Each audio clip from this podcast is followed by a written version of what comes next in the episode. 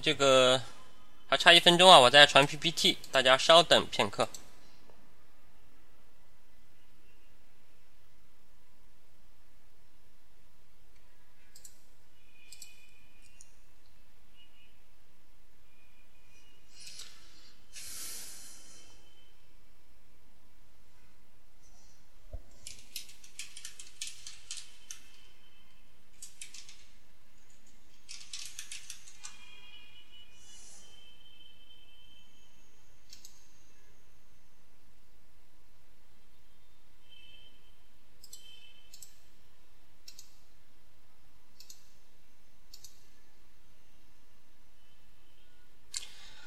时间到了，因为我这个开始的太晚，还没有同学进入，这个不好意思。有在任何平台啊，有在任何平台听课的同学，呃，稍微见谅一下。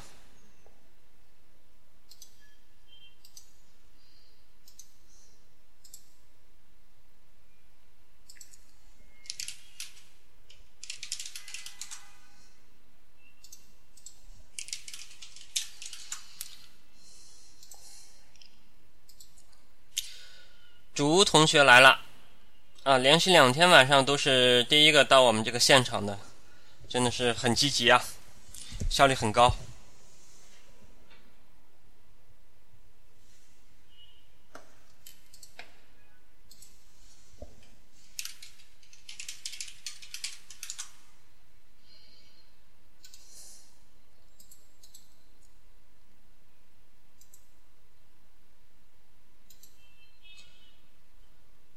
那么，朱同学有什么问题吗？我看这个我们这会儿同学比较少啊，我们先交流一下。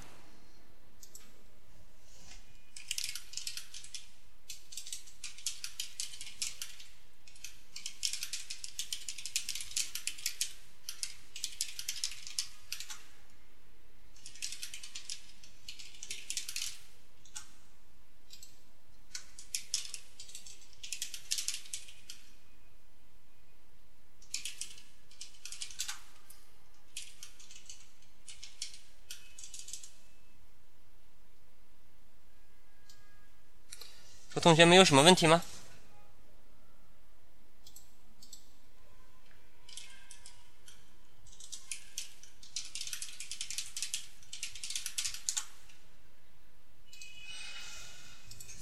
啊，今天的哦，我还是点开了，嗯。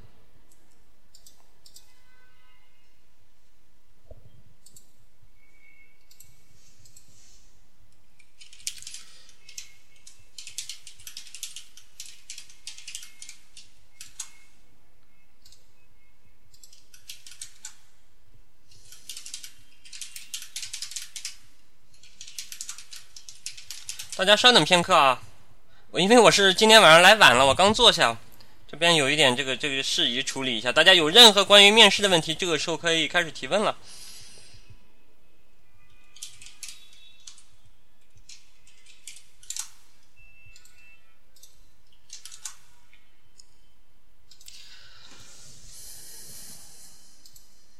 嗯，好的，看来这个。和过去的每个周五一样，大家都在各种放松。其实我觉得不应该呀，啊，进入面试对于面试的人来讲，没有周末了，或者说周末是应该更加用功努力复习的一个时间。个人有个人想法，这个地方我们也不多讲。特别是我这里不点名的批评的是一些。去放松的同学，那么来听我们课的同学呢，其实都是那些最积极的同学。今天我们要讲的，这是一道2018年国税的面试真题。这道面试真题呢，它是一个比较有特色的组织题，是这么问的：说小张要在居民社区开一家实体店，有三个选择：报刊摊、金银彩票、特色面馆、宠物美容店。如果你是小张，你怎么调查确定最优的选择方案？首先呢，我们要明确一下他要干什么。这是打算开一家实体店，实体店就有什么特点呢？实体店有一些特点，它跟这个网店是不一样的。大家觉得实体店跟网店可能有什么区别呢？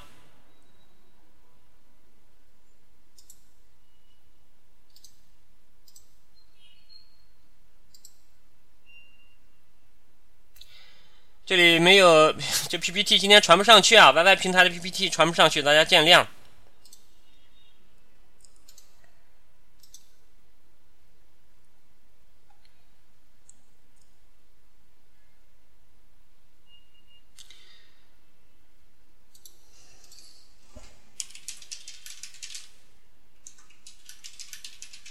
网店好卖假货。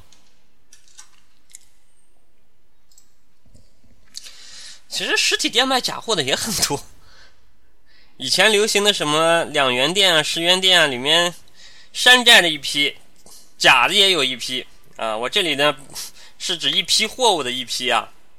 呃，还有一些这种，比如说现在广大的我们这个农村啊，他们卖的那种各种的什么麦杰呀，啊，什么康帅博呀，啊，什么这个。呃，这个这个这个这个叫叫什么呢？碧狼啊，啊，就就这些产品，那也是在实体店卖的。你说它不好卖吗？它好像卖的也还不错，啊，所以说这个实体店跟网店的区别，恐怕，哎，对，你看这个刘白同学就想到了一个比较有实质意义的区别：网店的销售没有明显的地域限制，它东北可以卖，西南可以卖。乌鲁木齐可以卖，齐齐哈尔也可以卖，这是网店的一个特点。但是大家去考虑一下，如果说我们要开一家实体店的话，他要考虑些什么呢？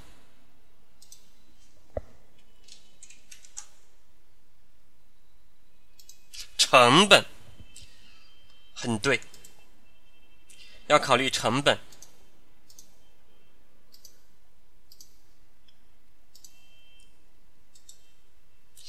实体店要考虑销售对象，嗯，这个说的更具体一点的话，就是网店啊，你开在那，那总有人会找上门来。实体店呢，你开的位置不对，可能人家就嫌路远就不找了。比如说，我们在一个中小学旁边开一家书店，那可能有很多这个顾客很顺利的就找到了你你的这个店面。如果说你的这个书店呢开在一个这个工厂里面，那可能。大家可想而知啊！如果不不不，如果卖的是那个小说还好；如果卖的是教辅的话，开在工厂里面，他这个主要的他面向的顾客可能很不愿意走到这个位置来买书。实体店还要考虑什么呢？要考虑成本，要考虑销售对象，还有什么值得注意的地方吗？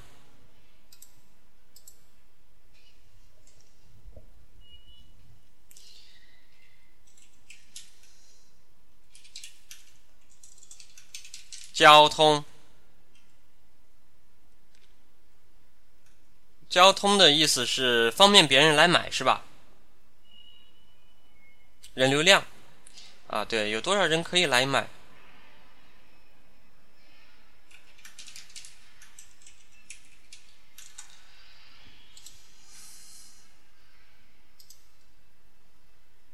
嗯都是很有考虑的。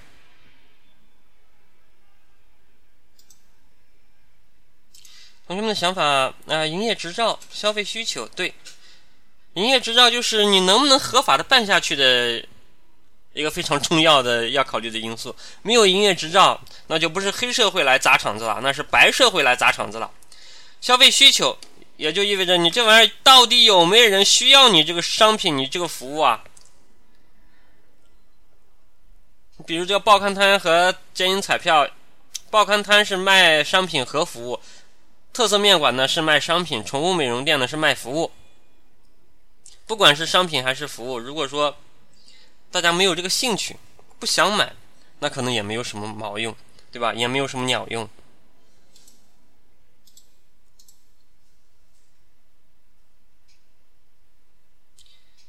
有没有同学对这道题它有一个稍微详细一点的能串起来的这种表达呢？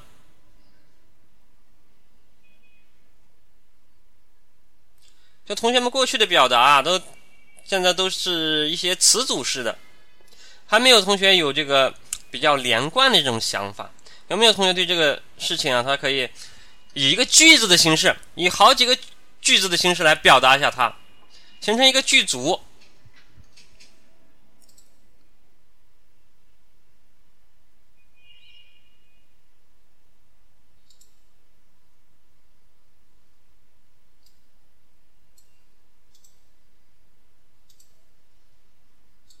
没听见刚才问了什么问题？我刚才的问题就是，就是对这道题啊，大家有没有什么比较成熟一点的？不再是以词组的方式来提出自己的想法，而是以句子的形式，比较长的句子来提出自己的想法。大家都听不到、看不到吗？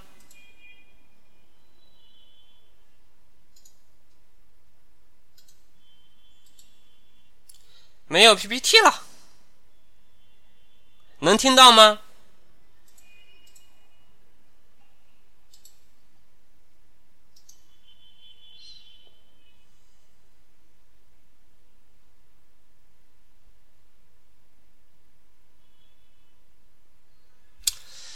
哎呀，每天晚上都在这出状况，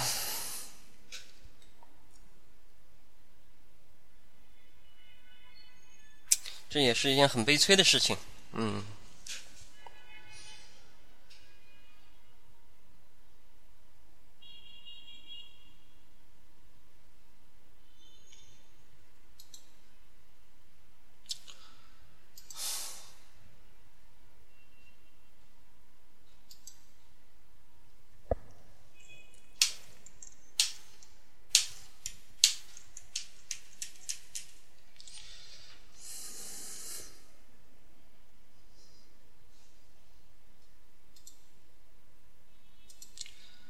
刚才听不到，现在能听到啊？那就现在情况好了一点是吗？这个情况也是，嗯，真的现在是快递已经，他们已经休息了，我现在没法给这个电脑扩充内存啊，这个软件开多几个，它就卡住了。现在能看到 P P P T 吗？哎，算了，我重新传一下吧。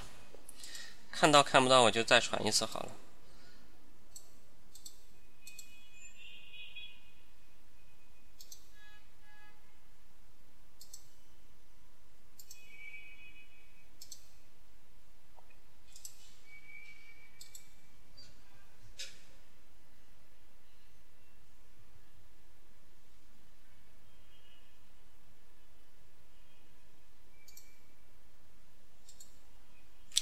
小张要在居民社区开一家实体店，有三个选择：报刊摊、经营彩票、特色面馆、宠物美容店。如果你是小张，你怎么调查确定最优的选择方案？大家对于这道题有什么自己的想法吗？比较成熟的那种。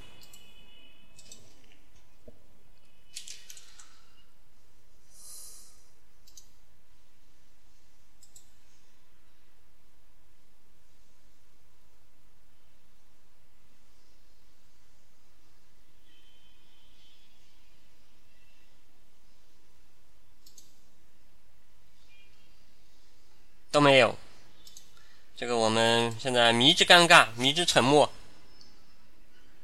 首先，我会考察这个社区的人群构成。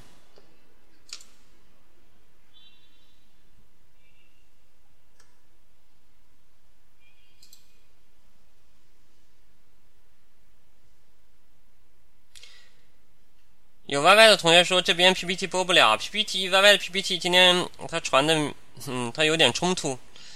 那它 YY 那边开着是起到一个录音的效果，大家课后听到的录音全部都是 YY 的录音，YY 的录音效果比较好，QQ 这边呢录不了。朱同学说，首先我会考察这个社区的人群构成，那么考察完了之后有没有更进一步的想法呢？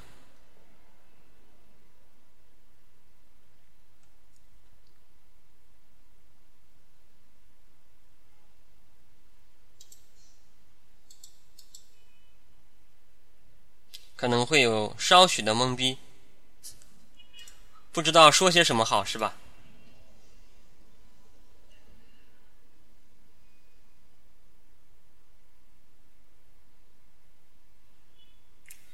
破者号同学今天晚上也很沉默呀，也失去了你这个一贯的风格，不想说些什么吗？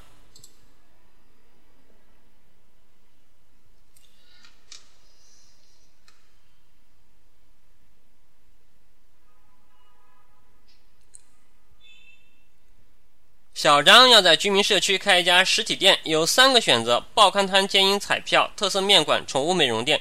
如果你是小张，你怎么调查确定最优的选择方案？如果大家没什么成熟的想法的话，呃，那么我给大家分享一个某培训机构的参考答案。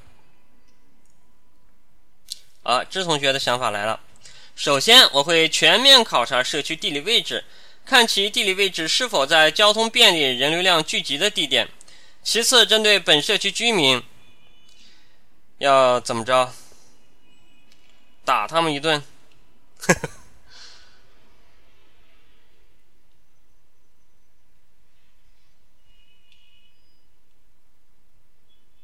针对本社区居民，有没有什么进行有偿纸质和网络调查问卷？就是花钱呢，请他们来答题。啊，这这个想法呢，其实是比较到位的。啊，很多同学在做这个调查的时候，特别是调查问卷的时候，都有点理想天真。啊，都是张嘴就来啊发放调查问卷。大家想一想自己的感受啊，别人给你发调查问卷，你愿意填吗？上面十个八个问题，你你愿意一一回答吗？很多时候我们不愿意。这种调查问卷啊，真的现在是要花钱，我还不一定认真填呢。不花钱，除非是强制的。啊，要像这种没法强制的调查问卷，那真的是很难要求别人去填。这好像是道真题吧？是的，这是二零一八年国税的真题。竹同学说：“为什么公务员会考这样子看起来和公务员工作不太相关的题目？”啊啊啊！我要告诉你啊，公务员考试里面有很多这样的题目，很多时候他会要求你啊，说假设你是一个经理啊。然后说你们这个小区的这个水管爆了，把你当物业经理。有的时候说是你们单单位啊，你你你是一个企业的那个什么 HR，啊就就是这个人事经理啊。现在呢，你要为这个企业呢招一些这个雇员啊，问你怎么招。这是国考面试很常见的题目，省考也是这样，就是这种组织啊、应急啊，很多题目未必它就是直接考行政工作的内容啊，很多时候考的跟这个行政内容没有关系。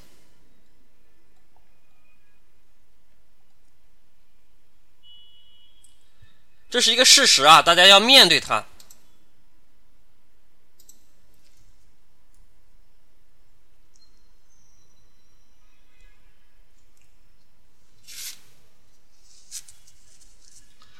这同学说，最后根据自身资金情况，结合前两点工作得到的结果整合。这个想法呢，其实已经有了一个初步的。框架，或者说是有一个苗头性的想法、意向性的想法。嗯，有同学在申请连麦，我猜是破者号同学。果然，破者号同学，你可以开麦了。破者号同学，我听不到你说话，什么情况？现在现在现在现在才开麦。嗯嗯。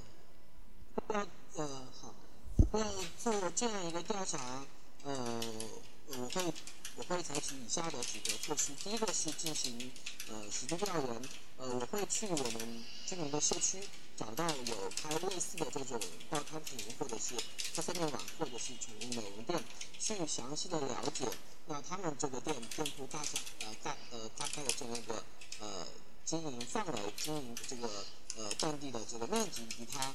呃，每个月的这样一个营业收入，呃，主要的这个呃往来的人群和呃每个月的这样一个营营业营业收入情况，呃，以及他们这个呃对于本本社区居民他们呃有没有一些提供一些优惠政策，呃，做相关的这样一个了解。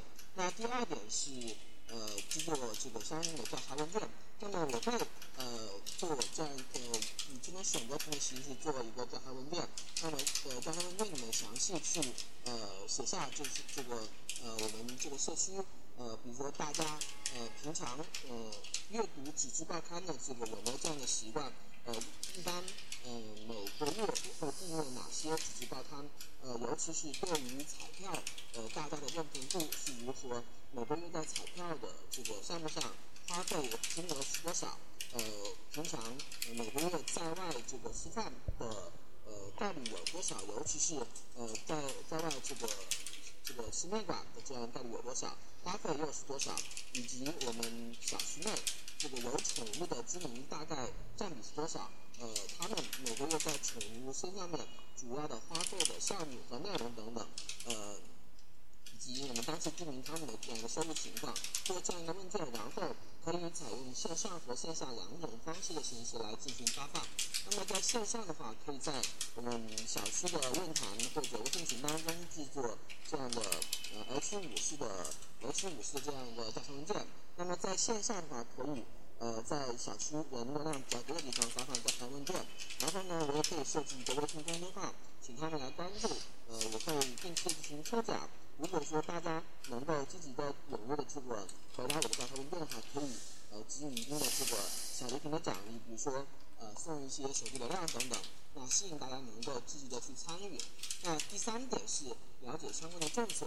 那既然是要进行这个开始实体店，其实也是做这样一个创业。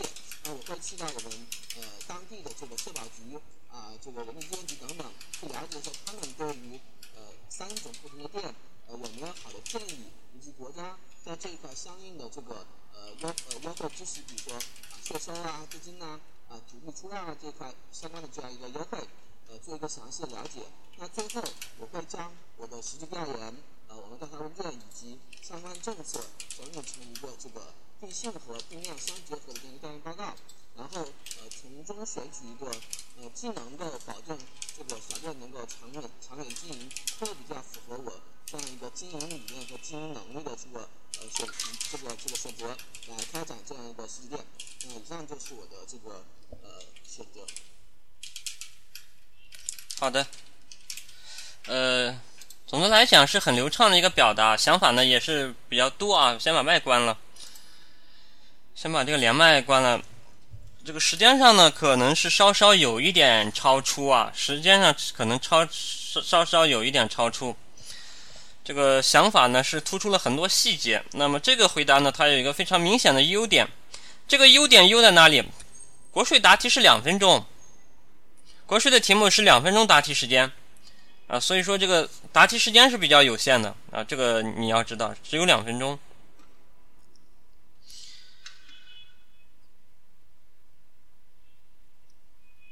刚才的这个表达当中啊，应该说。是一个比较成熟的表达，成熟在哪里呢？应该说一个好的回答呀，一个有针对性的回答，它应该是这样的，就是说你听他的这个答案呢，你能够大致的猜测这个问题是什么样子的，能从答案倒倒推出来这个问题，说明这个答案回答的有针对性。如果说他这个答案你听完了不知道他在回答一个什么样的问题，那就说明他这个答案呢。显得很模板化、很万金油、很套路化，用哪儿都行，用哪儿又都不行。就像万能钥匙，开什么锁都能开，但是开什么锁都很慢。白开水它这个说起来好像治百病，但正儿八经你要治病，它什么病都治不了。它本质上就是安慰剂一样的，所以说这样的答案我们是不欢迎的。但是破折号同学这个答案呢，它是比较有针对性的啊，我们是比较欢迎的一种题目。传统的结构化面试呢就不止两分钟了，一般来讲一道题给你五分钟的时间，但是包括了思考时间在内。那么我们刚才讲，这是破折号同学答这道题目它最大的优点、最明显的好处。那么。在这个回答当中啊，有还有哪些亮点呢？我再帮大家总结一下啊。你看他的这个亮点里面呢，他一些细节啊，显得他对这个问题考虑的比较周到。比如说，他考虑了这个开店的经营范围、占地面积啊，要了解这个营收情况啊，然后这个优当地有没有优惠政策啊，然后呢，他还制作了这调查问卷。调查问卷里面他想的问题也比较细致。大家平常的这个阅读纸质报刊有没有这方面的习惯？啊，会不会订阅报纸？订阅什么样的报纸？对彩票有没有认同度？呃，买彩票的话会花多少钱？啊，在外面吃饭的话，特别是吃面条的概率有多大？呃，然后这个愿意为此付出多少钱？啊，那么这个小区大概养了多少宠物？啊，这个社区养了多少宠物？呃，在宠物身上呢花钱呢大概是个什么程度？那么这个调查问卷该问什么？应该说考虑的是比较细致了啊，这也是一个比较突出的优势，突出的优点。那么在设计这个。这是设计调查问卷的这个内容啊，那调查问卷的发放形式呢，他也想的比较这个详细全面一些。你看啊，既有小区论坛，又有线下人流量，啊，还考虑了设计公众号，啊，除此之外呢，为了了解一下优惠政策，他还去了这个社保局、这个人力资源局。这现在这个两个局都没有单设了，都是合称人社局、人力资源与社会保障局，各地都一样。只有这一个局，不可能哪个地方把它拆开了啊！这是小毛病，我们不说啊。那最起码他有这个意识啊，要去这个相关部门去了解一下，看看有没有好的建议，有没有什么税收、资金、土地出让的这方面的这这这这个优惠政策啊，应该说是在这方面考虑的都比较细致周到。这是优点啊。说完优点呢，大家了解我的话就知道了，我可能还要说一些不足。这个大家既然是学习嘛，对吧？也不能只说优点，大家也要认识到其中的一些不足。那么我们下面就来讲一讲，还有哪些地方可以改正、可以提高的。你比如说啊，他这开头讲到了说这个，了解一下这个社区里面的这个，这叫什么来着？呃，就是大家这些阅读的这个。习惯呀，在外吃饭的这种概率呀，啊，在宠物的这个养的多少啊，呃，这些问题里面，它其实这些问题啊，应该分分类啊。有一些问题它是不适合在调查问卷上体现的。调查问卷上应该能体现的是什么呢？调查问卷适合问的就是我们可以从中呢去找寻一些占比的问题，怎么样的人群占了百分之多少。就是说，比如说我们这个订了多少，有没有订报纸啊？那么订报纸的人占比多少？这样的问题呢，适合制作调查问卷。那么有一些东西呢，它其实你制制不制作调查问卷，它这个呃意义不大。比如说这个养宠物的数量，那么一户人家他养一个跟养两个、三个，呃，对他来讲呢，可能区别不大。这是一个很短时间内就可以发生动态变化的一个数字啊，放在调查问卷里面呢，可能意义不大。这是一个很小的小毛病，不是主要问题。主要问题在往后的阶段，就是在关于这个调查问卷如何落实的形式上面，就开始普遍的出现一些问题。比如说，他提到了一个小区论坛啊要发这个 H 五的这种广告啊，什么东西的。但是大家考虑哪个小区有论坛呢？这年头论坛流行吗？不流行了。这个事物基本上就约等于无吧。啊，全国范围内小区有论坛的，可想而知是很少的。呃，小区微信群倒是挺多啊。那么还有一个线下人流量多的地方。那么其实像这种不管什么社区啊，这个居住区啊，人流量集中的地方，一般来讲呢，不是特别的突出。当然也是有，这个不是主要问题。主要问题在于什么呢？主要问题在于就是你这个调查问卷啊，为了调查这些所花费的这个财力可能有点高了。设计公众号啊，公众号要让人来关注，这本身就是一件很难的事情，要引流啊，要花钱。然后呢，还要有奖送手机流量，让人家来答题，这些东西都是要花钱的。大家想，一个正常的一个小青年啊，一个小张去开这么几个店，他会采取这种形式吗？也就是说，这种形式它实际上不太符合这个个人的开店的调查的形式，这更像是一个企业。企业调查呢，采取这些手段呢比较合适。个人开这种小实体店啊，一般来讲大家能理解，可能不会这么干。就是说这个讲的稍微的有点儿，有点儿操作性上有点大，因为他要花钱，要人力、物力、财力，缺一不可。人力还好嘛，对吧？这个年轻人呢，有的是两膀子力气，多蹲几天也就可以了。关键是花钱，这个这开店是为了什么？为了赚钱。万一那个调查完了，发现这地方这三种店都不适合开，那怎么办呢？这个钱白花了。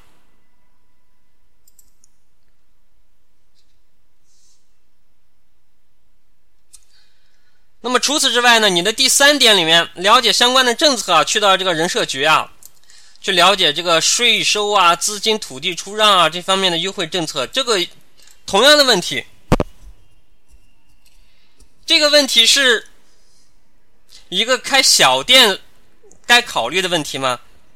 该开一个这个实体店啊，特色面馆、宠物美容店会涉及到土地出让吗？一般来讲，我们是去租一个店面吧，了不起我们去买一个铺面吧，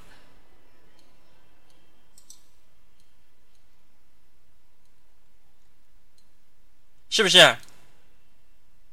我们在做这样的一个调查的这个过程当中呢，恐恐怕我们开小店不会去了解它的土地出让方面之类的这种优势。这个都是一些针对企业的，针对这种小店的可能可行性不太强。呃，一口同学说了，说调查的是小钱，万一真的开了，发现不合适，亏的更大，不划算。这个乍一看是有些道理的，可是我们考虑真正的可行性，就是真的有没有人这么做调研的？你有没有回答过任何一个开小店的人的这样的调查问卷？有没有人这么干过？全国那么多要开小店的人，啊，每一个小新的小区都都都可能在经常在开新的店，你看过他们这么付出成本去去做前期调查的吗？他们的确是要花钱，有这么花钱的吗？如果全国的人都不这么干，那说明一个问题是什么呢？可能正儿八经当你自己去考虑这个问题的时候，也不会这么干，可行性是比较差的。这不是一个最明显的问题啊！这个题里面最致命的问题在于什么呢？在于它这个题不是一个调研题。或者至少不是一道单纯的调研题，他是怎么问的呢？他问你怎么调查确定最优的选择方案。那么在破折号同学的回答当中呢，可以说百分之九十的篇幅在讲怎么调查，如何确定呢？基本上就是一句话：形成定力定性定量的这个分析报告，从中选取一个这个技能啊怎么怎么着又能怎么着的实体店。这样的话呢，实际上它是这样一个表达。我我问你怎么选择最优的选择方案呢？你告诉我说，我呢就选择一个最适合我的方案。就究竟如何去确定呢？你讲的非常的含混。你的这个记忆那又又怎么做呢？怎么能做到既又省钱又赚大钱呢？啊，我们都知道，我我是要选择一个既能省钱又回本快，以后呢，这个长期来看呢，赚钱又又多。那其实这个不是破折号同学一个人的问题啊。如果大家稍微的去关注一下其他机构的对于这道题的回答的话呢，可能都是这样的问题，就是很多人啊，模板化的答题成为一种习惯，在答题习惯当中呢。已经看到调查两个字，就想着我去调查，调查呢是有一个成熟的一套，可以说是方案了啊，很多题目就是来回的套用，但是让大家去确定方案，如何选择方案？两眼一摸黑，普遍是真的不会。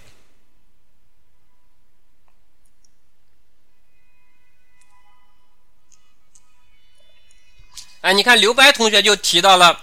一种选择方案的办法，怎么确定最优的选择方案呢？可以用排除法。他至少提出了一个方法，虽然这个排除法怎么怎么排除呢也没讲，但至少呢，也就是说这是一个方向。如果真的在回答当中的话，光讲排除法其实也还是不够的。光讲排除法也还是不够的，还是要具体的提出自己的一个想法，怎么着就去选出那个最合适的呢？怎排除法怎么落实？下面我给大家介绍一个某知名培训机构的参考答案。那它本质上跟破者高考同学这个答案呢是有很大的相似之处，当然也有一些不同的地方，也算是给大家开阔一下眼界。对于此次在社区开设实体店的规划调研，我准备从以下几个步骤开展。第一步，掌握创业的成本信息。我会通过查阅网上相关社区经营创业的基本成本信息，走访本社区及邻近邻近社区相关店铺的管理人员，来了解这三项选择相关的成本问题，做到心中有数。第二步，深入社区，了解三种实体店的经营情况。我会通过实地走访、面对面的交流方式，一方面来了解社区内店面类型的分布，看看附近有几家类似的店铺，竞争是否比较激烈；另一方面，也要来了解实体店的运作模式、盈利情况、管理成本以及受需要程度。比如，我会走访报摊彩票店铺，问问店主摊位和彩票一个月平均的销售量、平时高峰期是哪些时段、成本盈利及经营管理方面有没有遇到什么难题等。第三步，走进居民，了解他们的所需所求。我会通过业主 QQ 群上门走访，与居委会工作人员面对面交流的方式，详细询问这三个选择哪一个是他们所需要的。养宠物的人数比例是多少？外来人口占多少？平常喜好读报和购买彩票的居民比例等，做好详细的数据收集。最后，将收集的经营数据对比分析。得出最优结论。一方面，我会将收集来的店铺经营数据通过 SPAS 等数据分析软件建模分析，通过模拟现行状态来估算对比三折的营收、服务情况。另一方面，我也会找到有相关店铺管理经验的朋友，询问他们的专业意见，最终完善调研报告，并抉择出我所需要的经营项目。依据这份报告，做好创业经营的计划书。呃，应该说它的优点呢，跟这个破者号同学的很多优点是相似的。前期呢答的是比较有针对性的问题，也是一样的。怎么确定最优的选择方案呢？他这个答案里面是这么说的：最终完善调研报告，并抉择出我需要选择的经营项目。破者号同学现在发现了这个怎么就确定最优的选择方案呢？应该有一个方法体系和筛选标准。啊，我们在这个知名机构的参考答案里面呢，也没有看到他究竟怎么选择。问怎么选择，答我会选择，我需要选择。啊，不管用什么软件，你最后得出来的结论，你究竟是怎么选择的呢？怎么确定这个最优的选择方案呢？这个东西你得告诉考官，你不告诉考官，那就是没做嘛。你刚才前期啊打了这个很大的这个。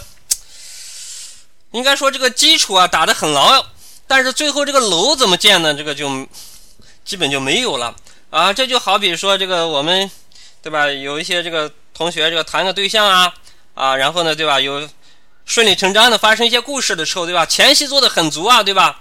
啊又又那个啥的对吧？又那个啥的又又那个啥，折腾了半小时，最后三秒钟结束，对吧？关键的问题它需要一定的这个时间长度来体现你的质量啊。你就一句话说我会选择，我会确定，人家问的就是你这个答案呀。你究竟怎么选择的呢？怎么确定的呢？答不出来就是没有。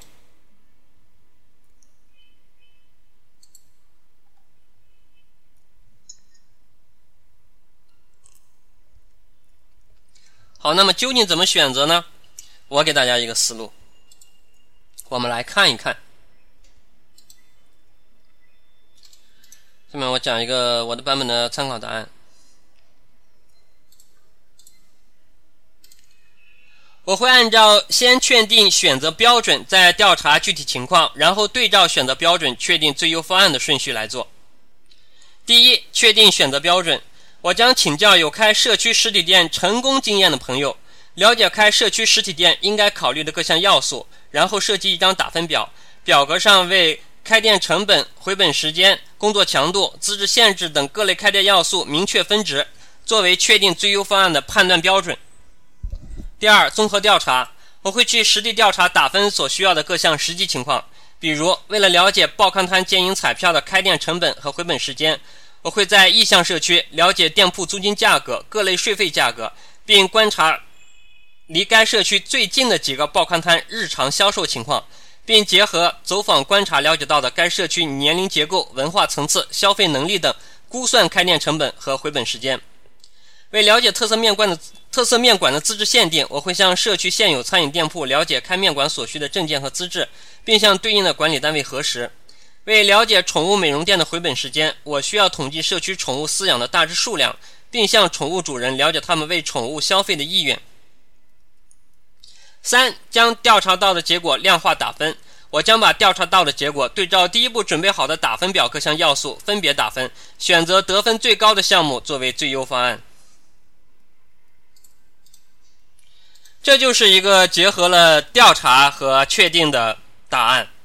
调查是怎么调查的呢？主要是自己孤身一人，凭着一张嘴去问，凭着一双眼睛去看。怎么确定最优方案呢？就是打分。我先把这个打分表做出来，然后再去做。为什么要先做打分表后去调查呢？有没有同学考虑过这个问题？这么做有什么好处呢？先做打分表再去调查，最后打分有什么好处？或者说这么做的必要性是什么？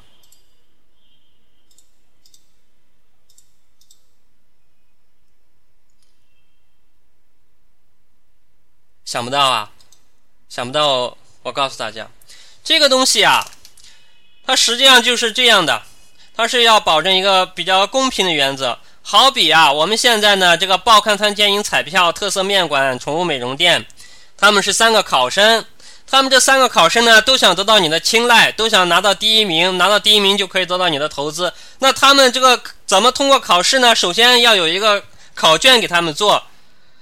那么有考卷必然有这个正确答案才能打分呀。那么我们一般是先考试再确定正确答案呢，还是先确定正确答案再考试呢？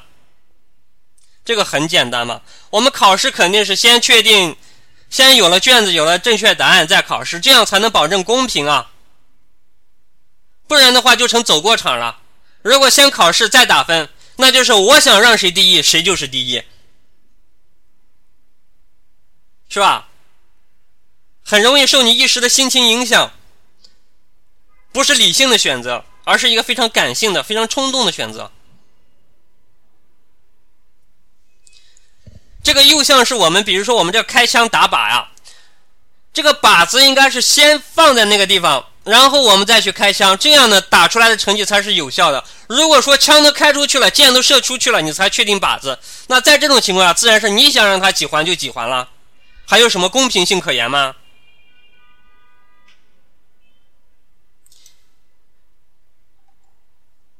这就是先确定打分表，再来给他一个具体的考试的这么一个原因。好，下面我来详细的介绍一下这个参考答案。啊，每一段到底说了些什么？它的意义是什么？首先呢，告诉考官，我会按照先确定选择标准，再调查具体情况，然后对照选择标准确定最优方案的顺序来做。把我这个大概的轮廓呢，一次性就告诉考官我要怎么做。考官一听，哦，行了，我后面不用听了，我睡觉去了。果然比别的考生呢考虑的更加周到一些。别的考生呢只知道调查，不知道确定啊。你这个呢怎么确定？在第一步我就听明白了，先有个标准，再调查，最后对照标准选择，啊，就是这么选出最优方案的，就是这么确定最优方案的。那具体操作呢？啊，我们讲给那些想听、愿意听的考官们。第一，确定选择标准。我将请教有开社区实体店成功朋友、成功经验的朋友，了解开社区实体店应该考虑的各项要素。哎，同学们，这一点呢，讲的是什么呢？讲的是取经啊。这开店要考虑哪些方面？不是我一拍脑门就能决定的。有的时候你拍了脑门，你以为你想的很周到啊，但是我们要知道，实践是检验真理的唯一标准。你想出来的东西呢，它未必经得起实践的检验。经得起实践，或者说已经经过实践检验、有了成功经验的那些人啊，他们所总结出来的这个开店的一些要素呢，明显可以让你少走弯路，不用摸着石头过河，我们直接踩着桥过河就行了。所以呢，很有必要啊，去找一个开过实体店，而且开成功了的朋友来了解一下，来总结一下，来询问一下，开实体店成功的要诀在哪里？关键是要什么？关键要做到什么？比如说，也许这个朋友会告诉你，这个成本啊，一定要在你自己能接受的范围内，不能说你有十万块钱的店，啊，这个你想开的那个项目，它需要这个开店成本需要一千万，在这种情况下，那你是 hold 不住的，你也承担不起这个风险，即便能带来款，你承担不起这个风险。再比如，也许这个朋友会告诉你，啊，说那么这个开店啊，这回本的时间非常重要啊。啊，如果说你两年开回不了本的话，也许两年后这个社区拆迁了啊，那你前期的这个投的钱就砸了打了水漂了嘛啊，所以说在这种情况下，来自有成功的开实体店经验的朋友的经验显得非常的有必要。然后借鉴了他的经验之后呢，我们就把这些经验呢具体的细化为一些打分表中的一些不同的项目。啊，比如说开店成本啊、回本时间呀、工作强度啊、资质限制、资质限制啊等等各类开店要素，然后呢，为这些不同的要素、不同的项目明确一些分值。比如说开店成本也许能占到五十分，回本时间呢占到其中的三十分，工作强度呢占到五分，资质限制呢是一票否决啊，为他们都确定一些明确一下分值，作为确定最优方案的判断标准。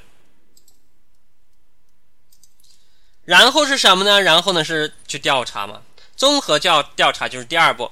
我会去实地调查打分所需要的各项实际情况，比如了解这个报刊摊、报刊摊经营彩票的开店成本和回本时间。怎么了解呢？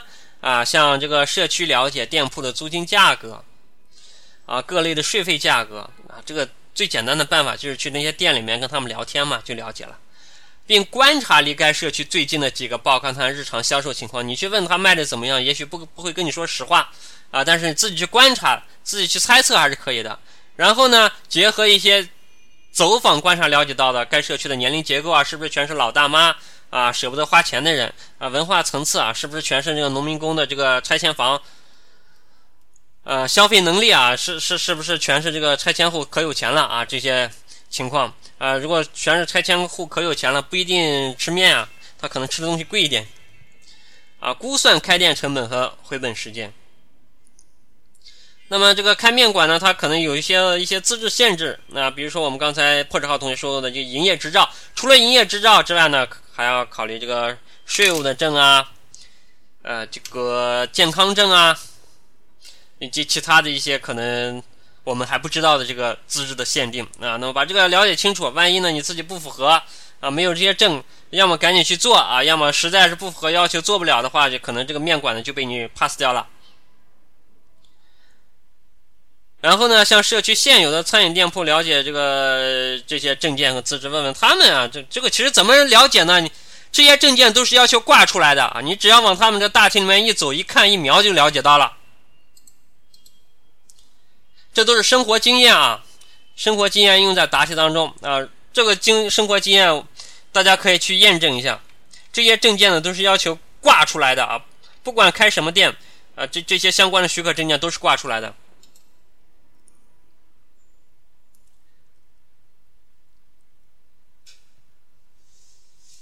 为了了解宠物美容店的回本时间，那我们需要统计市区。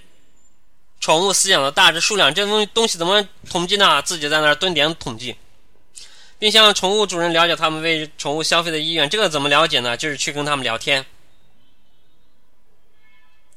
刚才漏了一句没解释啊，说我会向社区现有餐饮店铺了解开面馆所需的证件和资质，并向对应的管理单位核实。为什么要核实呢？因为有一些证啊，它是有效、存在有效期的。有效期内是有效的，过去呢需要开这个证，现在也许就不需要了。但是他过去的证没没到有效期啊，这个店主没去换证，他就不知道现在不需要这种证了，啊，所以说呢，有一些这个证件呢，我们还是要要向相应的管理单位了解一下。现在开开店的话，还需不需要办这个证了？现在营业执照、组织机构代码证，这都是三证合一，还有个什么证啊？啊，三证合一，都在一个证上。最后呢，什么呢？将调查到的结果量化打分，啊，把它呢可视化，啊，让它呢让大家能够感受感受到。我将把调调查到的结果对照第一步准备好的打分表各项要素分别打分，选择得分最高的项目作为。最优方案，啊，你看这就非常简单了。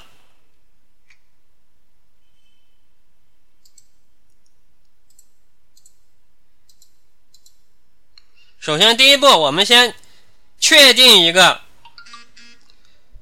考卷；第二步呢，让这些考生去考试；第三步呢，给他们批改他们的试卷，啊，然后选择得分最高的那个，就是这么个逻辑，应该能听得懂吧？今天来听课的同学啊，你们把这个东西学会了，我告诉你们，你们已经胜去，你们已经胜过了我能见到的其他所有机构的这个做组织题的同学了，因为我没有见到其他哪一个机构能够提出一个合理的做确定的这么一个办法。我看过很多个版本的参考答案，都只会调查，不会确定。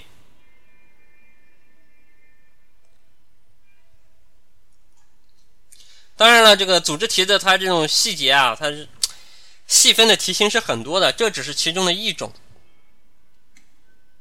那么还有其他很多种啊，那么他们怎么去这个有什么技巧呢？有什么高出别人一筹的技巧呢？那在我们的小班里面呢，会有一些比较详细的介绍。我们的小班怎么加入呢？可以联系我们的随心老师就可以加入了，很便宜啊，两千四百八。啊，过年后就不是这个价了。呃，除此之外呢，有一些同学可能是倒数第一名啊，两千四百八也舍不得花，那你可以考虑我们的协议班啊。万一你实在呢运气不佳啊，虽然是通过自己的一番努力，但是运气确实比较糟糕，第一名比你笔试高了四十分，这个坑实在是填不上。在这种情况下呢，你也可以获得这个对吧全额退款的机会。是的，两千四百八。而且真的可以学到很多你在其他机构学不到的东西。我说这个话是非常有自信的。我们有的同学已经报了粉笔的班啊，已经报了中公的班。那你去问问你的老师啊，拿这道题你去问问他呀。啊，当然他可能给你去年现成的答案，你自己去找一找，里面有没有确定的过程？只有调查没有确定，我可以拍着胸脯跟你保证，我看过了。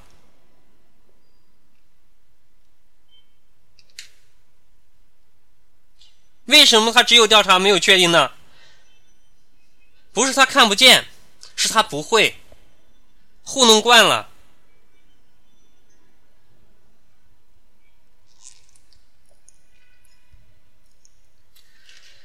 好了，那么这是第一题的这个情况呢，我们就为大家介绍到这里。下面呢，呃，刚日常呢跟大家分享一个好消息啊，就是。昨天呢，我跟大家介绍过了，说我自己呢现在做一个公益的服务项目啊，每天呢跟大家分享一个最新的这种时政新闻。也许有的同学说时政新闻啊，时政消息我到哪儿都能看，我为什么要非要去看你的呢？啊，我分享的不一样啊，我不但告诉你这个东西很重要，我还会告诉你它为什么重要。我不但告诉你它为什么重要，我还会告诉你它会怎么考。我不但告诉你它会怎么考，还会告诉你它会怎么用。啊，也许某笔啊，每个月给你那个什么，每周给你总结了一百条最新的时政新闻，回头你自己去看一看，你拿二零一八年他们总结的这个时政新闻，你去看看最后考试的命中了几条，几千条里面命中了几条。我不一样，我二零一七、二零一八年十一月啊，我每天推送一个，其中呢有三个都重点讲了这个。呃，这个这个叫乡村振兴。那么今年的二零一九年的国考考的是什么呢？申论的主题就是乡村振兴。这个我在这个朋友圈里面有分享。那么我的这个这个分享群还有什么优点呢？啊，比如说我们这里有很多大神的同学啊，我们来看一看他们昨天在讨论什么。哦，不对，这是今天的讨论。我今天截的图。啊，有个同学啊，他中午问我说：“拼多多算不算的网红经济的一种？”啊，当时我在睡觉，因为昨晚看国足的比赛，实在太困了。早上上了一早上的班，下午撑不住了，我就请了个假啊，下午先把觉补足，睡到四点钟我才看到这些留言。但是我觉得这些同学们真的是很优秀，你看看他们讨论的是什么？啊，有个同学问辉哥：“拼多多算不算的网红经济的一种？”辉哥就是指我呀。啊，那么有一个同学就问了，说什么叫网红经济？网红作为一种单独要素参与经济活动，发挥多大比例的作用？我不懂标准，纯粹凑热闹。马上就有其他同学来解答了。网红经济应该是指依托互联网平台，以网红作为流量引导入口，针对粉丝进行定向营销，从而将流量变现的经济模式。这里的网红应该不是指经济要素。啊，他们后面还第二页第二屏，他们在讨论什么呢？嗯，网红经济是中心化的，核心是潜在消费者对于网红的信任。病毒营销是去中心化的，核心是公众对于营销信息话题性的传播冲动。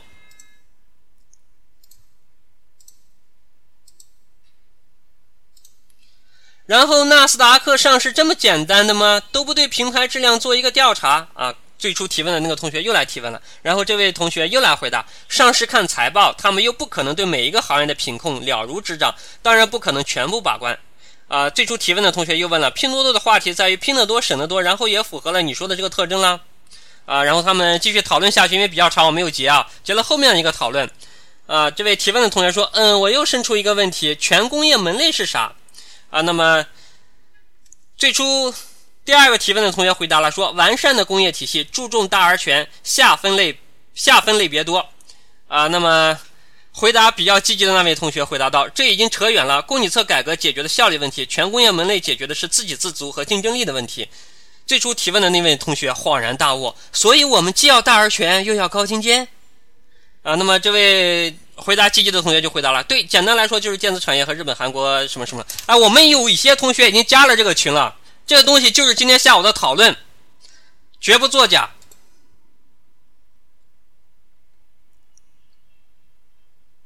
是不是啊？有没有同学加了群来给我做个证的？有没有哪位同学看到今天下午这些对话的？啊，你看支同学跳出来了，他加了群，他看到了，真实的，这不是我不是我做出来的，也不是我那个什么，我请他们来怎么？这是他们自发的讨论，没加怎么加？加我好友，然后告诉我想加这个群，想加莫南辉的热点分析分享群。想加的同学呢，你们加就行了嘛。加我好友啊，加我好友，我拉你们入群。加我好友就在 PPT 左下角莫南辉嘛，扫一扫二维码或者搜一搜我的这个微信的这个昵称啊，墨南灰，墨水的墨，南方的南，灰色的灰，直接用拼音搜我就可以加了。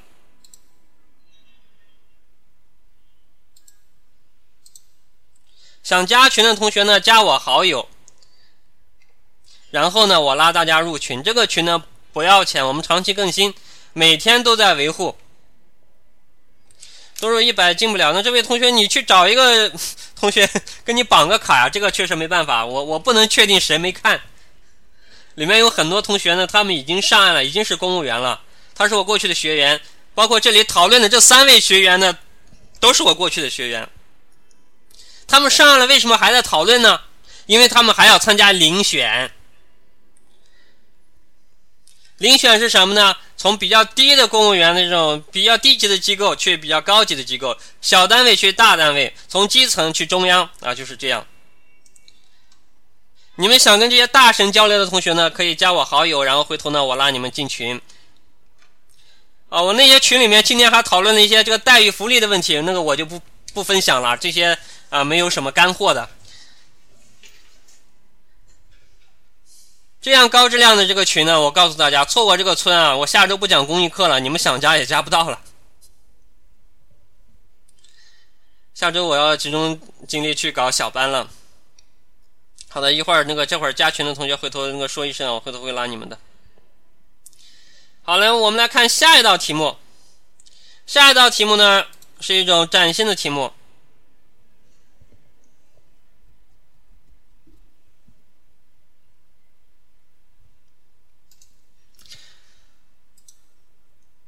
呃，下周一个是太忙啊，另外一个就是我们这个，我看我们听公益课的同学呢，他是日渐减少，是 可能我把人都讲走了啊，所以我就想着这个没人听，我们就这个单口相声他也不对吧？总总要有点表演的价值。真的，今天今天开课那个啥，前五分钟我就都想今天不讲拉倒了。前五分钟一直都有竹同学在，我就想，哎，只有一个人听，他也不提问，你说我存在的价值是干什么呢？好，我们先讲这个题啊，我们先讲这个题，下周的事我们下周再讲。有空的话，我尽量抽空给大家讲。只要大家捧场啊，关键是对吧？捧场的人都没有，你说我对着空气讲这个很尴尬的。我也是要面子的人嘛。呃，是这样的，就是大家有有有同学听的话，我就会讲。就就，但是经常的对吧？今天晚上刚开始的时候，我真的就发现，这好像是没人听了，没人听的这种情况下，你说对吧？我这个对着空气，它就没有什么价值。就是大家能能体现出我的价值，说我能帮到你，对吧？我我就没白讲嘛。你说我要对着空气，没有人，我我出现在这里干嘛呢？有其他老师也可以一起讲，有啊，他们忙着讲小班呢。有的同学也有其他老师已经说了，最近抽空来讲。杨清基卓老师呢，本来是昨天晚上的课，但是呢，他昨天晚上到了新的部门去聚餐了，所以他的课调整到了下周。暖月声音老师呢，原来说是他明天晚上讲，但是 明天晚上他能不能讲不好说啊。他他他他最近也是这个单位的调整啊，遇最近这个单位大家都知道嘛，机构调整的快落实到位了，他遇到了一些很不开心的事情啊，我不确定他这个心情能保证能讲课。呃，所以说明天晚上事情明天再说，反正明天我们会大会给大家一个，会给会会给大家一个这个这个提示的。哎，对，这个开心同学说的这个有道理。以后啊，我就每天中午我来问一问，以后每天中午我来调查一下，当天晚上想听课的同学到底还有多少啊？如果说就没什么同学想听课的话，我们调查有这个结果的话，就就可以这个比较确定了。好，那么我们来看到这道题啊，这是一道二零一八年国考的真题，海事的啊。电子版的资料在群里面，你那个啥，去去找那个谁要大礼包啊，去找随心要大礼包啊，有电子版的资料。二零一八年国考的真题是这么问的：首先呢，给你一个观点，人工智能发展将导致大量人员失业，论据有三，请逐一反驳。人工智能发展啊，那个没啥用啊。这个我可以拍着胸脯跟你讲我自己的想法。我自己的想法就是，你找哪个机构的资料都没用。就好像你想成为一个大歌星，你听谁唱歌都没用。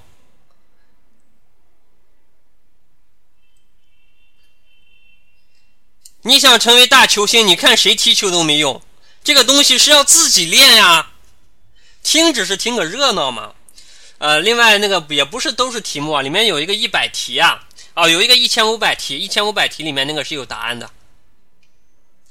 好好好好，我们来讲这个这道题啊。那现在大家呢来来分享一下。另外，不是那个里面还有一个菜鸟什么来着？从菜鸟到天鹅啊，那是本人的著作，大家可以闲暇时刻来看一看，说不定你会感觉到还比较好玩儿。啊，里面有一篇 PDF 格式的文件，叫《从菜鸟到天鹅》啊，那是本人的，也也谈不上是大作了，对吧？本人的一些杂文的这个集嘛啊，大家凑合着看看，好玩你就多看几篇，不好玩你就不看了，反正都是关于公务员、关于考试的。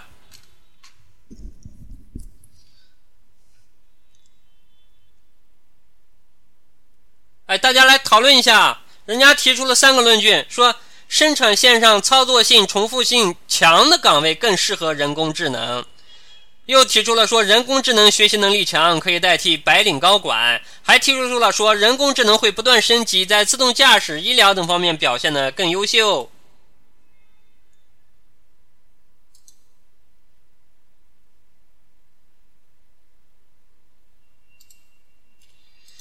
这个大家有什么想法吗？说生产线上操作性、重复性强的岗位更适合人工智能，这个说的好像有些道理啊，你说是吧？这玩意儿为什么要人来做呢？操作性、重复性强的岗位，这不就是对吧？我们搞先进一点，不就是机器吗？啊，为什么要人来做呢？我们有一位同学说：“我认为论据一可以举一个重复性强的工作，不适合人工智能的重复性强的工作，是吗？”来说明不适用。那你认为可以举一个什么样的例子呢？知同学说的，说出了很多同学的这个反应，说我就觉得对，无法反驳。反驳其实是有方法的，它是有一套系统的、成熟的理论的。这个不掌握方法，确实是很难反驳。哎。我们破折号同学又很快的反应过来，我们来看一看他的想法。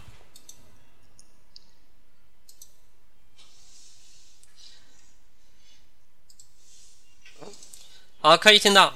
那个，我还是啊，我还是希望这个我蛮蛮希望这个工业课能够继续办下去，因为呃确实挺好的。然后这个给给莫兰和老师打个气吧，啊，然后然后这个回答回答这个问题啊。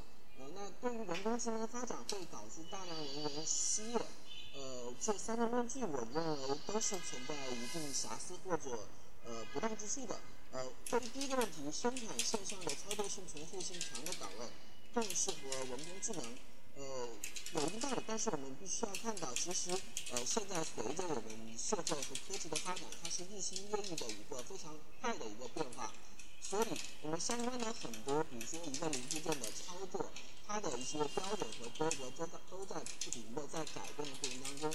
呃，在这样的改变的过程当中，呃，机器它不应适应的程度会比人的适应程度会更快一些。所以，呃，在某些操作性比较强的这样的岗位，其实呃用人来用人来去做这样一些事情，呃，其实效果。会比用人工智能会更好一些。那第二个问题就是人工智能学习能力强，可以代替白领高管。呃，确实人工智能的学习能力确实是很强的，这个我们不需要做太多的质疑。但是说人工智能可以代替白领高管，我并不认为，因为呃白领高管他之所以能成为高管，并不仅仅只是因为学习能力强的我比如说学习能力强是成为高管的一个这个必要的因素之一，但不是全部的条件。要成为一名高管，要在有强大的学习能力之上，要有丰富的实践经验，要有判断能力，要有决策能力、领导能力等等。而所有这一切都不是人工智能能够简单的进行代替的。对于第三个问题，人工智能会不断的升级，在自动驾驶等方面表现得更优秀。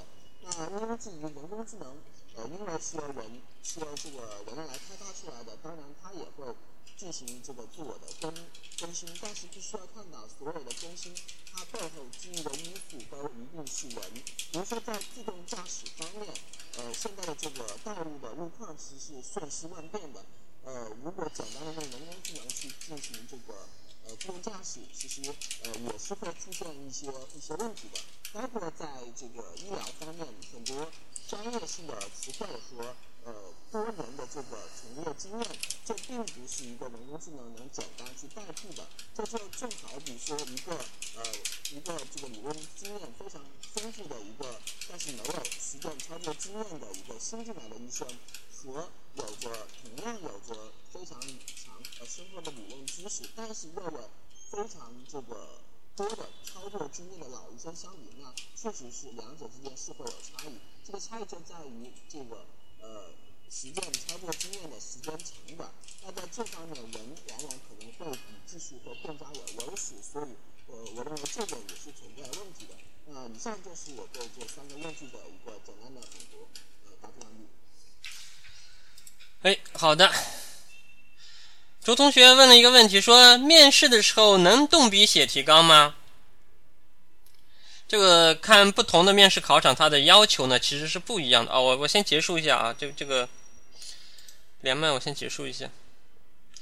它有的地方啊，它是允许大提纲的，那就绝大部分都允许，也有极少部分的这种考试啊，它不允许。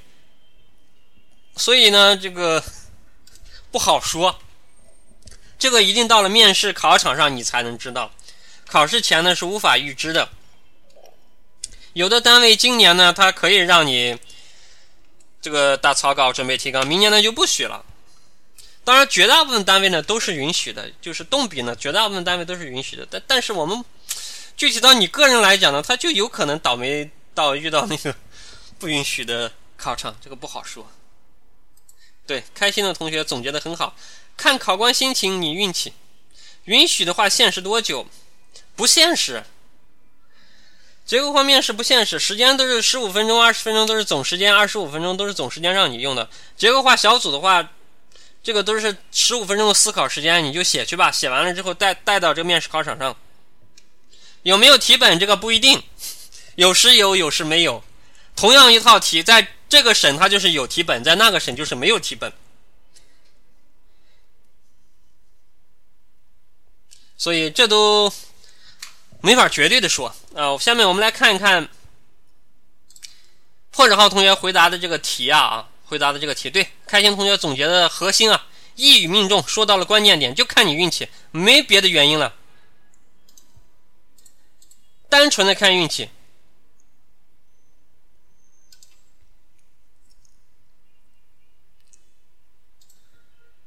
破折号同学说：“那第一点说是他第一个点是怎么反驳的呢？题目当中是这么说的：说生产性生产线上操作性、重复性强的岗位更适合人工智能。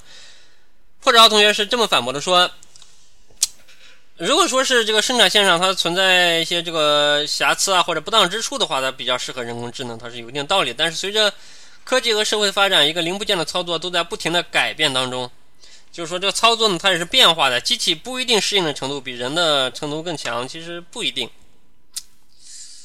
这个，这个虽然说是不一定啊，但是大概率呢，它比人的适应程度更强。对机器来讲呢，只需要编个程进去就行了。对人的话呢，可能需要这个系统的学习。我们现在呢，也在大力的提倡这个机器换人。呃，所以你这个提法呢，跟我们现在主流的方向可能不太一致啊。这也不是我们中国创造二零二五之类啊这些宏大的计划的一个主攻的方向。对，你觉得没法回答了？确实是从这个方向，你从这个角度入手，确实是很难。论据二，论据二说，人工智能学习能力强，可以代替白领高管。那么破折号同学就说了，说这个人工智能的学习能力不需要质疑，不需要质疑，但是能代替白领高管，并不只是学习能力强就可以的，要在强大的学习能力之上，还要有什么呢？还要有什么呢？还要有什么呢？还要有什么呢？这个破折号同学就没有答出来了。我们现在都十三五了，十二五都已经过去了。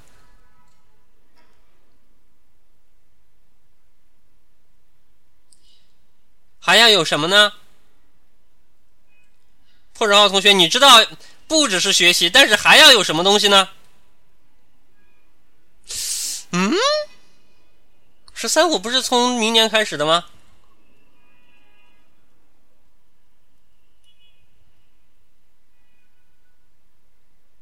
这个问题其实就是破折号同学还没有想清楚，是吧？没有想清楚究竟有还有什么东西，他知道啊，应该是有个什么东西，不只是学习能力，但是那个东西叫什么，他没想清楚，没想明白。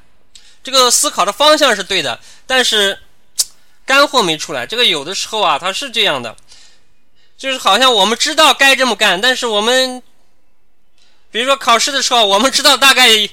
是个什么词？但是这个脑子就在脑子里盘旋着，想不出来。让你填个空，你大概知道是什么方向，就是填不出来，对不对？啊，那么破折号同学想出来一个判断力。人工智能没有判断力吗？人工智能下棋的时候下围棋那个判断力，你觉得很差吗？他连柯洁都下赢了呀。对，是情商。智商这个东西啊，人呢是赶不上人工智能了，但是情商这个东西，人工智能那就是零。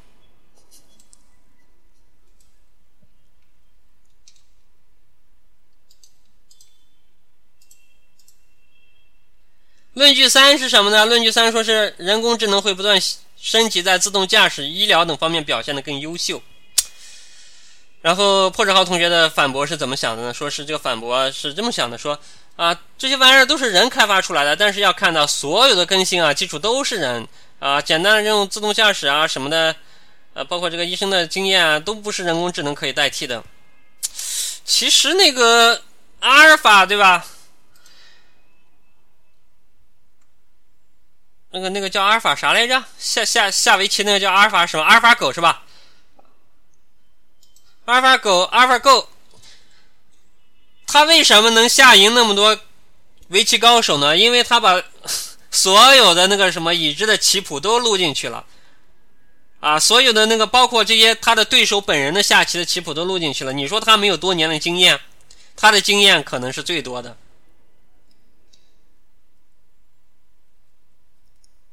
你说他不会用，他其实也会用，不然他怎么下赢的呢？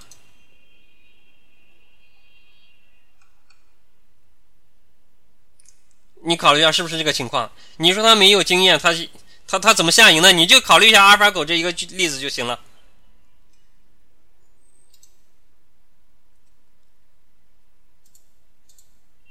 要说学这个新的东西啊，肯定是机器比人学的快啊，人家玩意儿是编程来的。那其实这道题应该怎么反驳呢？我跟大家讲个参考答案，然后我们再来分析为什么这么反驳。第一点。反驳第一条啊，反驳论据一，论据一是这么说的：生产线上操作性、重复性强的岗位更适合人工智能。我这么反驳他：生产线上重复性强的操作的确可以机械化实现，并且在许多工厂已经实现。我国广泛推广的机器换人举措就是，啊，它的确就是这么个情况，但。机器换人体现的是机械化，并非智能化。事实上，重复性强的工作也就是机械式的工作，这种工作谈不上人工智能。而人工智能学习能力强、分析速度快的优势，在这种场合无法发挥作用。它实际上是这样的呀，操作性、重复性强的岗位啊，那都不一定需要编程，哪里需要人工智能啊？我们用机械固定的一些机械的那种搭配都能实现这个固定的操作，比如说大家看到的那个以前那种老式的蒸汽火车头，它就是把那个蒸汽机上下的运动变通过曲轴的联动变成了这个轮子向前转动，对不对？这就是叫做操作性重复性强。本来需要人来拉，后来它通过这个蒸汽机加这个曲轴就实现了这么一个。车头自动化的拉着这个车往前开，操作性、重复性强，需要的是机械，不是人工智能。人工智能体现的是学习能力强，是分析能力强。人工智能不是机器吗？不是。人工智能是一种运算的这种，怎么说呢？强大的服务器吧，是程序，对。人工智能的本质，它是程序，是算法，机器只是它的载体。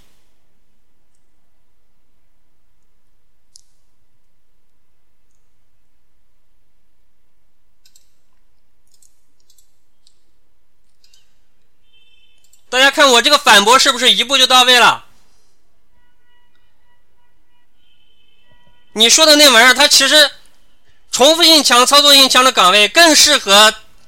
的是机器啊，是机械呀，不是人工智能啊。那么我们再来看论据二：人工智能学习能力强，可以代替白领高管。那怎么反驳呢？人工智能学习能力的确比较强，但是白领高管的价值更多的体现在管理方面，或者说做好白领高管的工作更需要高情商。但人工智能在情商方面可以说能力为零，无法替代白领高管的工作。我们这个白领高管，他很多时候他这个东西是一个人的气质啊。我们举一个最简单、最容易理解的例子，那个公关呀，他凭的是他的美貌，他说他的好话。你的这个机器也许会能录出一些情话、好听的话，他有美貌吗？你说范冰冰价值多少钱？范冰冰的那个，嗯，那个那个充气娃娃多少钱？是不是啊？那充气娃娃还可以任你摆摆任你摆布，它值多少钱呢？白领高管他用的是情商啊，一个人的交流啊。高管可以去喝酒，人工智能可以去喝酒吗？你即便能喝酒，你跟他喝，你有感觉吗？你会喝的开心吗？你会觉得没白喝吗？对不对？白领高管从从事的很多事情，这不是人工智能能干的。它的本质是什么呢？人工智能没有情商，只有智商。那么我们再来看论据三，论据三说什么呢？人工智能会不断升级，在自动驾驶、医疗等方面表现得更优秀。这怎么反驳呢？人工智能在自动驾驶、医疗等方面表现的再优秀，也要通过硬件体现出来，而没有什么硬件是绝对不会出现问题的。川航英雄机长的英雄之处就在于，自动驾驶系统遭到破坏的时候，可以通过人的力量操控飞机平安着陆。再优秀的人工智能设备，也需要配备人来保障它的运行。你人工智能再优秀，它也就是个辅助啊。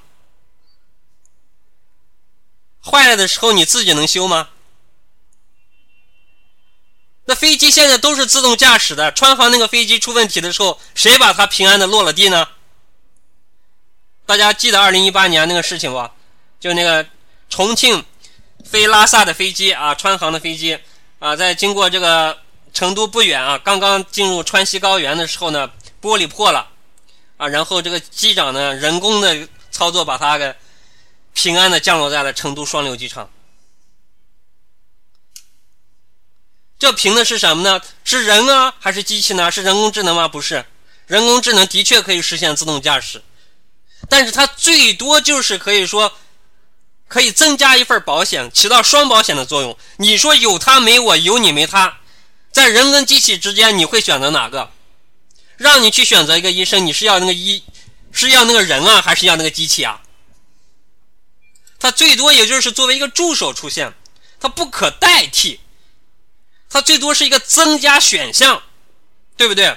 它可以给你多增加一个选项。当你实在需要一个妹子而没有妹子的时候，可以买个充气娃娃。但是当你有了充气娃娃，当你有了妹子的时候，充气娃娃最多就是一个备选项，是个备胎而已。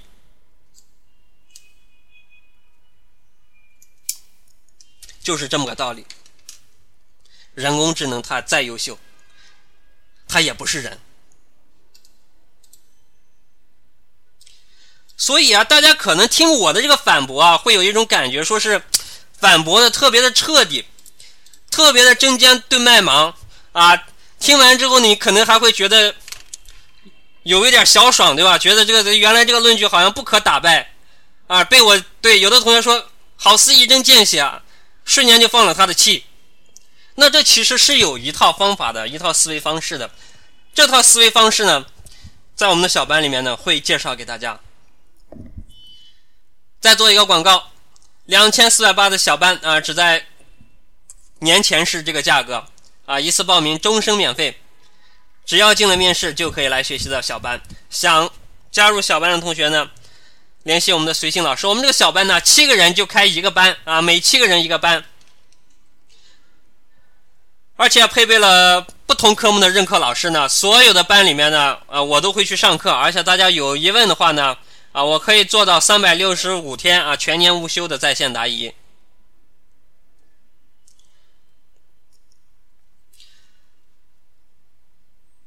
当然了，还有一些同学呢，觉得因为这个报了各种各样的班啊，这个舍不得花钱，舍不得花钱的同学呢，可以考虑一下这个我们的协议班，对吧？你上了，这个钱你花的开心。啊，你没上岸啊，这个钱呢是不会要你的。那么还有一种情况，有的同学呢实在是各种原因啊，这次就不想报班，不管怎么着就是不想报班啊。那没关系，你可以加我的微信啊，回头呢有什么复习方法呀、备考当中的疑问啊啊，然后进入省考的时候如何选择岗位啊，都可以来咨询我，我会给你一个比较明确的答复。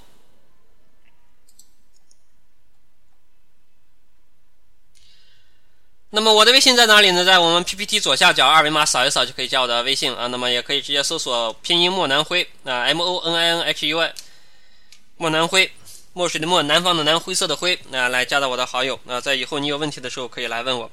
这个小班呢，真的是非常的良心了。但是我们现在怎么讲呢？受众是有限啊。通过这个渠道招生呢，确实招的还是比较有限的。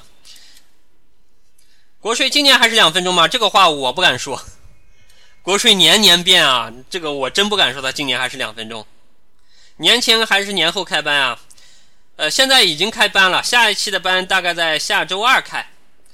你现在报名的话，可以先跟着我们目前开班的先听课，下周二呢，我们重新再来过再学。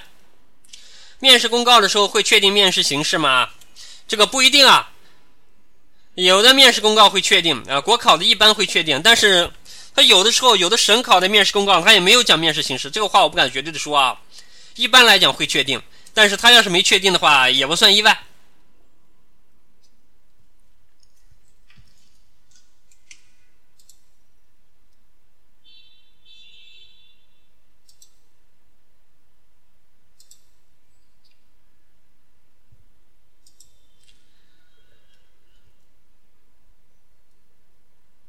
那么同学们还有什么其他疑问吗？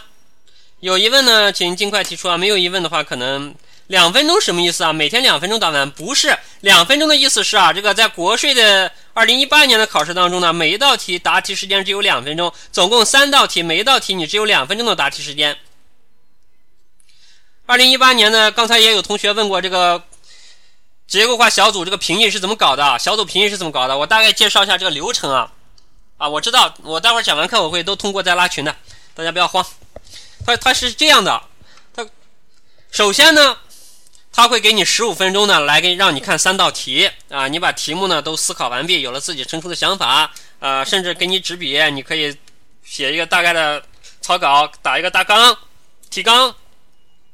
然后进入这个面试考场之后呢，三人一组或者四人一组，我先介绍一下三人一组这个情况。三人一组的话呢，它就是。A、B、C 轮流答题，答同一道题啊，就比如说像这个反驳题呢，A、B、C 轮流答一遍啊，甲、乙、丙同学轮流答一遍啊。第一题呢，甲、乙、丙的顺序答一遍；第二题呢，乙、丙、甲的顺序答一遍；第三题呢，丙、甲、乙的速度呃顺序呢答一遍啊。也就是说，每道题呃三个同学的答题速度、答题顺序是不一样的啊。你们答的每个题的顺序是不一样的。那么首先呢。我们再回到开始刚进入考场的时候，刚进入考场的时候，你们甲乙丙 A B C 按顺序答完了这道题，接下来进入这个点评环节。点评环节是什么呢？A 同学呢，他就点评 B C 同学的这个答题，用为时一分钟。然后 B C 同学呢，就对 A 同学的点评做出回应啊，说他点评的怎么样。接下来呢，B 同学呢来点评 A C 同学的答题，然后 A C 同学呢。再来对 B 同学的点评做出回应，啊，点评跟回应呢都是一分钟，啊，接下来呢还是一样，C 同学呢对 A、B 同学的这个答题呢做出点评，A、B 同学对 C 同学的点评做出回应，每个人也都是一分钟。这样的考试就意味着什么呢？意味着你不仅要自己答题，在自己答题之外呢，别人答题的时候你还要做记录，不然的话你没法给他点评啊。点评完了之后呢，你不但要点评，你还要准备接受人家的这个。对你点评的回应啊，或者说别人对你的点评呢，你也你也要准备好去回应他。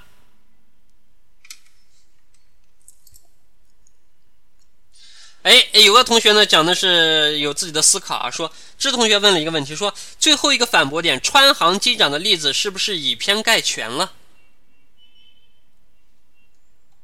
这个，这个我可以说是以点带面吗？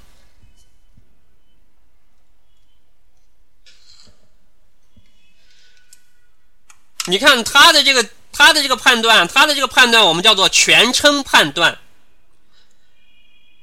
什么叫全称判断呢？就是说，在所有的条件下都成立，人工智能会不断升级，在自动驾驶、医疗、医疗等方面表现的更优秀。在自动驾驶、医疗这几个方面，呢，任何情况下都表现的更优秀。对于全称判断的反驳呢，很简单，只要举出一个反例就够了。对全称判断的反驳呢，很简单，只要举出一个反例就够了。那事实上也是这样的呀。自动驾驶医疗方面，它表现的未必更优秀啊。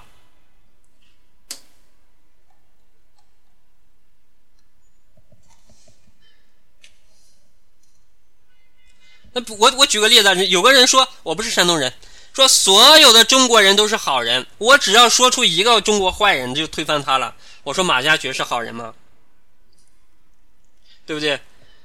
再再比如说，我我我我说个著名的什么大汉奸，我说这个汪精卫是好人吗？他也是中国人啊，他是好人吗？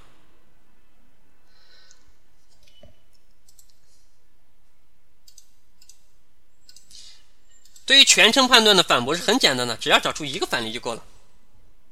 你是好人，我只要找出一你干过一件坏事就推翻了。如果你说你大部分时候是好人，那我就很难推翻你。你说我在你在任何时候、任何地点都是好人，这个推翻起来就很容易了。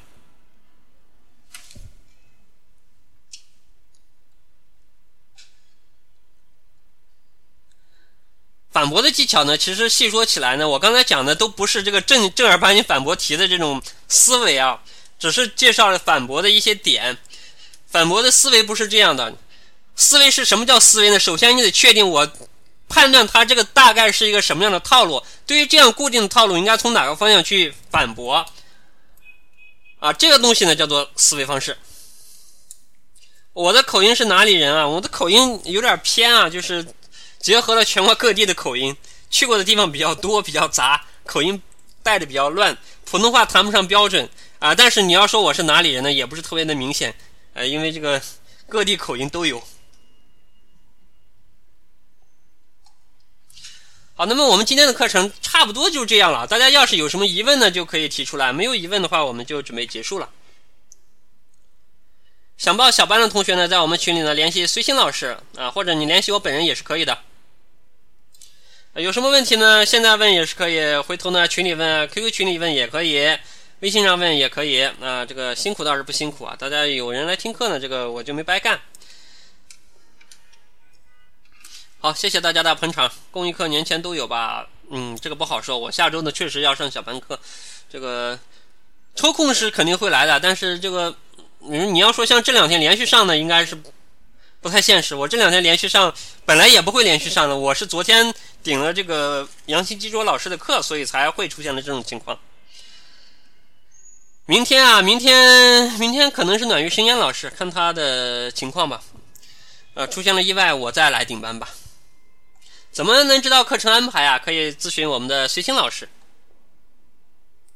持续到啥时候啊？人多的话，我们持续到考试啊；人少的话，就。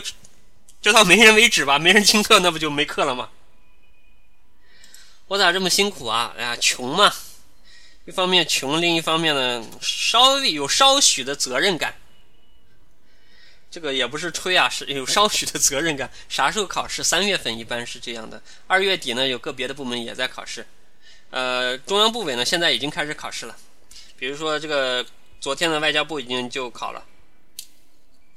联考呢？联考这没数啊，每年都是四月份嘛。今年推迟一下到五月份也不是不可能。为什么这么讲呢？因为今年机构改革刚定下来啊，很多地方这个编制什么还乱糟糟的。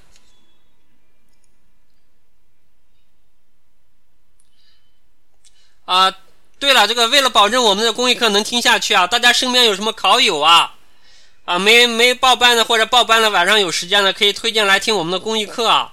啊，这样让我有把这个班。开下去把这个公益课开下去的动力，不然老没人听课的话，对吧？你你两个人加上我两个人，这个这个大眼对小眼的这个这个这个课就很难开下去了。大家有身边啊，大家身边有什么这个好友啊，对吧？就要在备考中呢，你说他没报班或者报了班，呃，他这个晚上有时间啊，你可以把他邀请进来，对吧？我给捧个人场嘛，就讲的讲的很简单，是不是？捧个人场。谢谢大家这么支持，这么鼓励。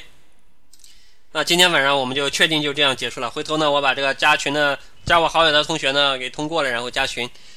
今天就这样，谢谢大家的捧场，我们再见。